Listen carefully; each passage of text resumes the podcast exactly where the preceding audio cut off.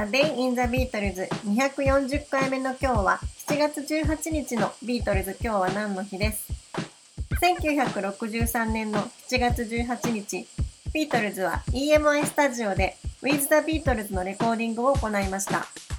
With the Beatles は1963年の11月22日にイギリスで発売されたビートルズの2枚目のオリジナルアルバムです。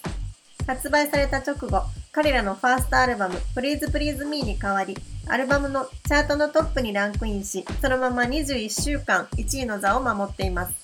収録されている14曲のうち、6曲がカバー曲、そして8曲がオリジナル曲となっています。6つのカバー曲のうち、ブラックミュージックが5曲で、その中に3曲のモータウンの曲が含まれています。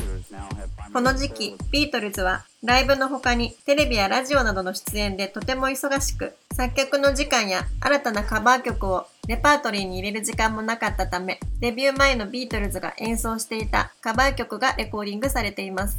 このアルバムのレコーディングは、この7月18日から10月23日までの3ヶ月間の間の7日間、時間にしておよそ40時間で行われています。この7月18日と7月30日の2日間でカバー曲が6曲レコーディングされています。7月18日にレコーディングされた楽曲は You Really Got a Hold on Me, Money, Devil in Her Heart, Till There Was You の4曲でした。この頃、このアルバムに収録されている大半のオリジナル曲はまだ誕生もしておらず、ビートルズはツアーの合間など隙間時間を使って締め切りに追われながら曲を作っていたようです。A Day in the Beatles 240回目おしまいです。